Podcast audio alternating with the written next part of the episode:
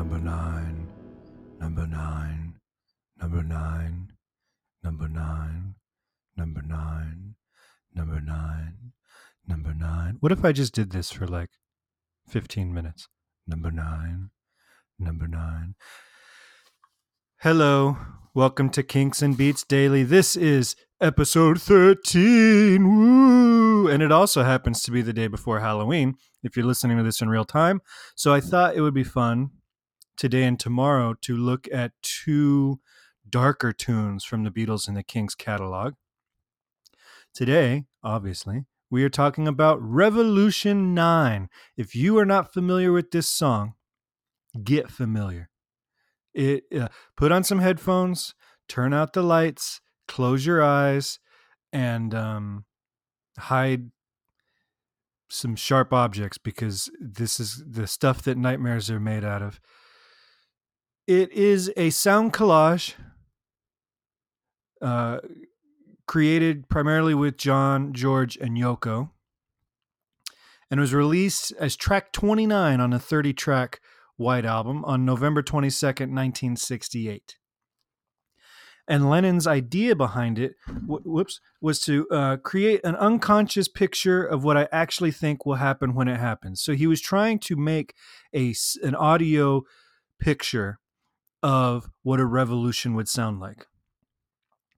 It is eight minutes and fifteen minute, eight minutes and fifteen seconds long, making it the longest Beatles recording released um, it's a, about a minute longer than Hey Jude, which clocks in at 7:11, and a half a minute longer than I Want You, She's So Heavy, which clocks in at um, 7:46, I think.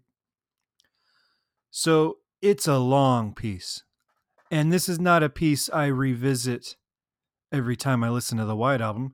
It's followed kind of geniusly, I think, by Good Night, which is a lullaby sung by Ringo, also written by John and uh, kind of takes the sting out of it. But I don't listen to that song very often either. So usually when I get um, to Revolution Nine, I just turn off the White Album. But every now and then I do listen to it because, and this is the hot take of all hot takes, uh, I think it's kind of a genius piece of, of composition. Now, I'm not going to call it music necessarily because it would be very difficult to recreate. Not impossible, as you will find out, but difficult. Uh, but it is orchestrated like a classical piece of music would be. Okay. It opens with a simple piano line. I believe it's uh, a tape that they have of, of Paul playing, if I'm remembering correctly, which I may not be. I didn't do my research on where every tape loop came from. It opens with the piano uh, playing and then a loop of a male voice saying number nine over and over and over again. And then some strings come in, then some backwards cymbals, then a choir. That are there's all these things that come in. He's flying in loops from tapes that he has lying around Abbey Road Studios, loops that they were making there uh, in studio themselves. There's some spoken word dialogue. Yoko at one point is reading from her book. George at one point is just saying dances. He's like the Watusi, the twist, El Dorado. Uh, that's John says it too. Uh, they're both just randomly saying things. Um, there's a lot of stuff, but here's where it gets actually musically legitimate. Is there is a ebb and a flow and a build to this piece. It starts gently, and then you know about a minute in, it builds to this just noise every loop is playing at once it's chaos and then it drops out again and builds and so there's this constant tension and release there's uh, elements of what they call consequence and antinence question and answer which you hear in, in orchestral music it's basically the the equivalent of da da da da da da da da da da da da da da right that's consequence and antinence um and there's recurring themes. That little piano part pops up throughout the whole thing. The number nine pops up throughout the whole thing. Certain little string passages pop up throughout the whole thing. They they recur as a composer would recur a musical theme in a real symphony. So if you think of this as a single movement in a symphonic piece, it's actually pretty well constructed, well thought out, uh, effective.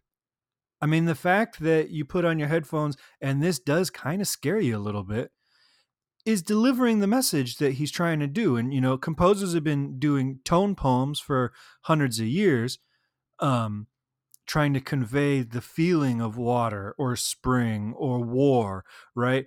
Uh, so this is not a new concept but this is a new medium for the time to be using only electrical uh, uh, devices and you know tape loops and stuff like that, and basically using the mixing console as your keyboard.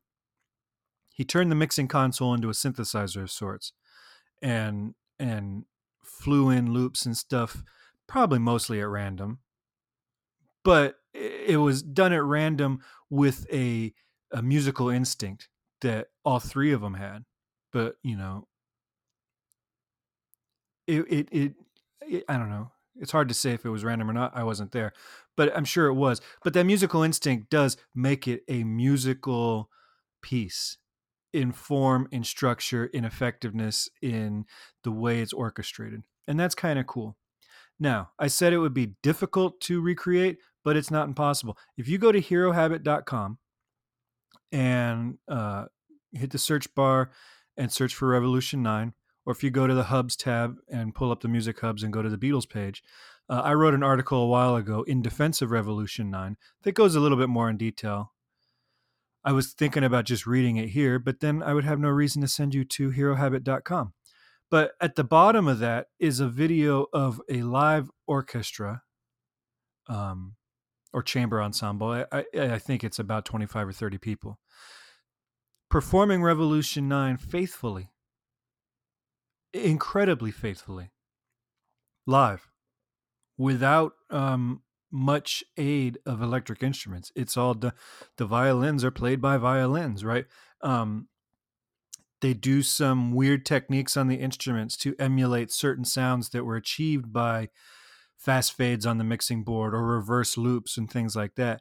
But they, for the most part, they they hit it all. And if you were super familiar with the original, you can actually kind of look at the orchestra and be like, all right, this is where the flutes are going to come in and see the flutes start playing and things like that. And what's really amazing is to watch it and watch the conductor conducting it because the original piece is absent of time. It has to be.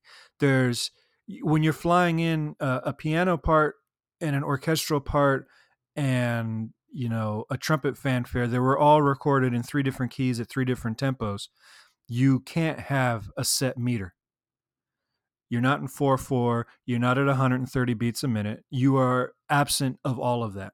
There's no structure um, that binds this to any kind of time. And yet the conductor manages to get it you know pretty faithful recreation um, in time. Because you have to get all these people in and out of their parts, you know, in the right spots. It's cool. Watch the conductor when you watch that video. So I encourage you to go to that.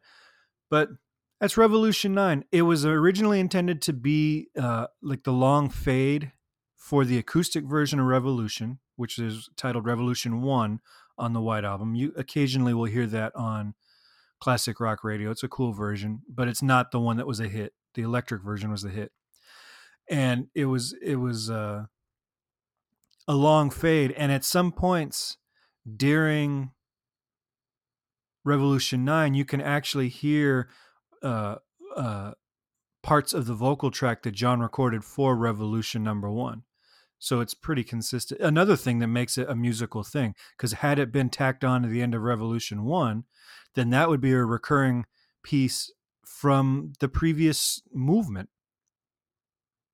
I hadn't thought about that till just now. So yeah, go ahead and give it a listen.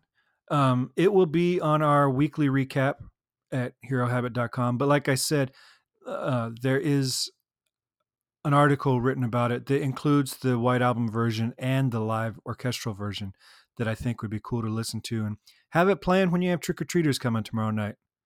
Because um, I think that's more horrifying than the toccata and fugue that we have been playing for Halloween for a hundred years. Anyway, if you would like to be included on this podcast, give me a call 925 494 1739.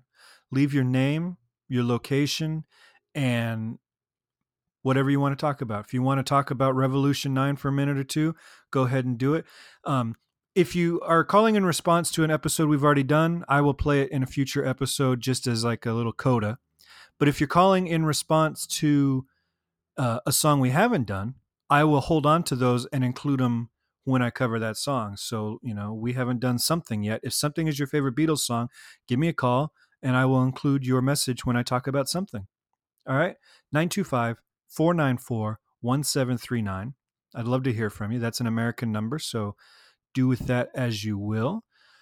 Um, and as always, swing by iTunes, give us a rating and a review. We are 13 episodes in and still growing, and I'm loving it. And I'm glad that you're here listening. And I hope you guys have a great Halloween. I will talk to you tomorrow with the Kinks edition of our Halloween podcast. And I hope you will join me. All right. Have a great night.